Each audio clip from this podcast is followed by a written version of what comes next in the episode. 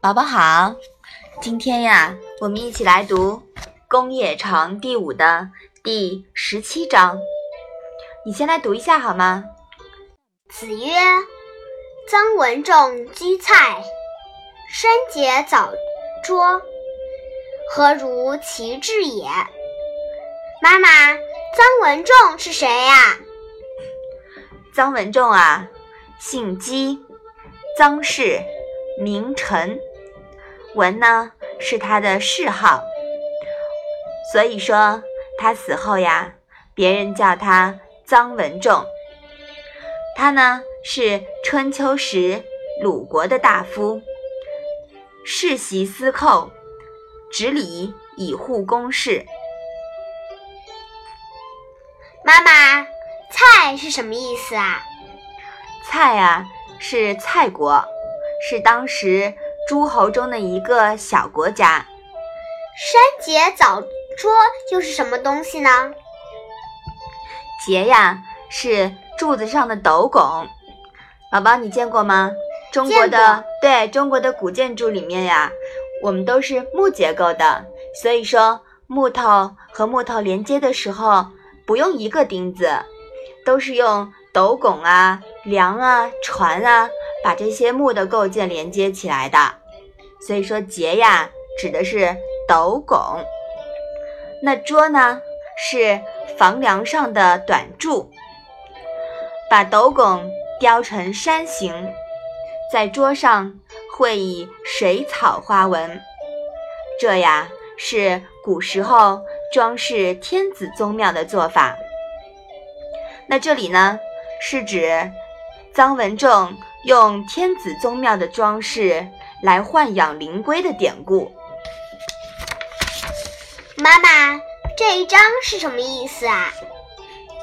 孔子说，臧文仲在蔡国时养了一只灵龟，藏龟的屋子用斗拱雕成山的形状，短柱上画以水草花纹，这。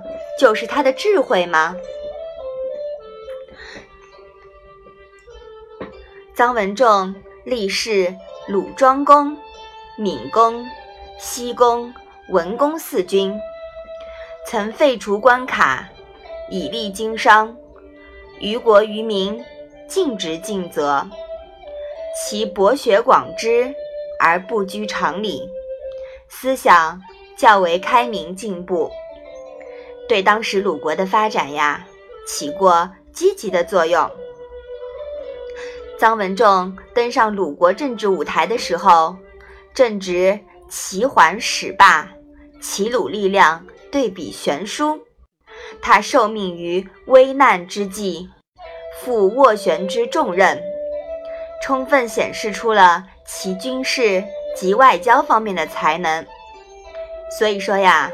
臧文仲这个人，在历史上还是受到肯定的，但是孔子啊，却不喜欢他。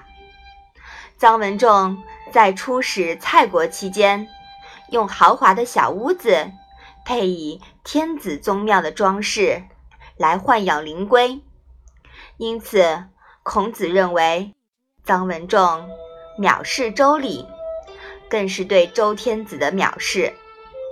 所以，他质疑臧文仲真的很有智慧吗？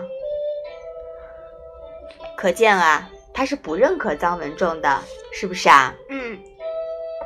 这里呀，我们就来讲一讲这个山节早拙的典故。话说当年，鲁军差臧文仲出使蔡国，在蔡国期间啊。臧文仲游遍了蔡国的名山大川，问遍了蔡国的风土人情，最终获悉了蔡国的重要国情。但是蔡国人却以为臧文仲纵情于山水之间，不务正业。据说呀，臧文仲在游览蔡国的时候，曾经获得一只大乌龟。并命其家臣为这只大乌龟建造了一处宜居豪华的房屋，终日呢跟这个大乌龟一起玩乐。这更加使得蔡国人认为臧文仲胸无大志，因而对臧文仲不加设防。所以有人说臧文仲很有智慧，但孔子啊却不以为然。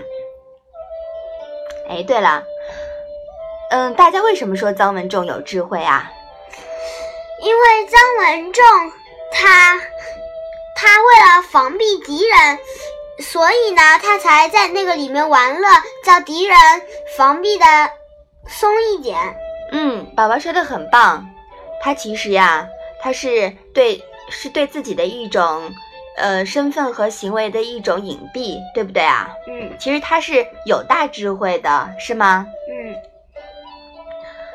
其实，在《左传·文公二年》这一本书里面呀，也写了孔子对臧文仲的批评。这本书里面说，臧文仲其不仁者三，不智者三，下斩禽，废六官，窃之朴，三不仁也。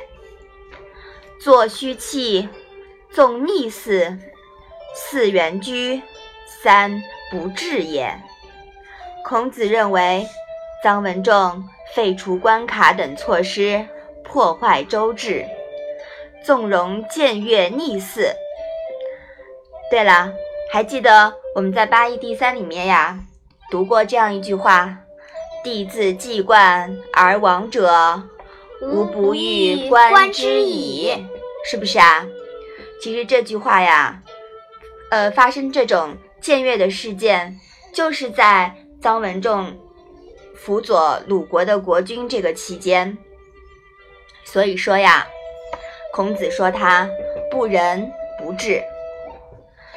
臧文仲纵然有不知礼的缺点，但这几句过于负面的评价，显然是有失偏颇的。从当时的社会背景来看啊，臧文仲的改革措施和管仲一样，是有利于社会进步的。那我们考察孔子说这话的时候呢，年龄应该还处在是可忍，孰不可忍之后不久，还在孔子比较年轻的时候。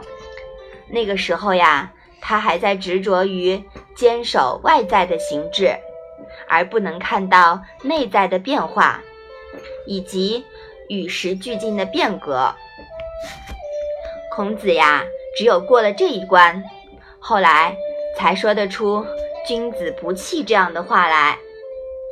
所以说，我们从这里面可以看出来，人都是在不断的进步的，对吗？嗯我们的孔老师呀，其实也是在不断的进步之中，是不是啊？嗯，好，我们把这一章来复习一下吧。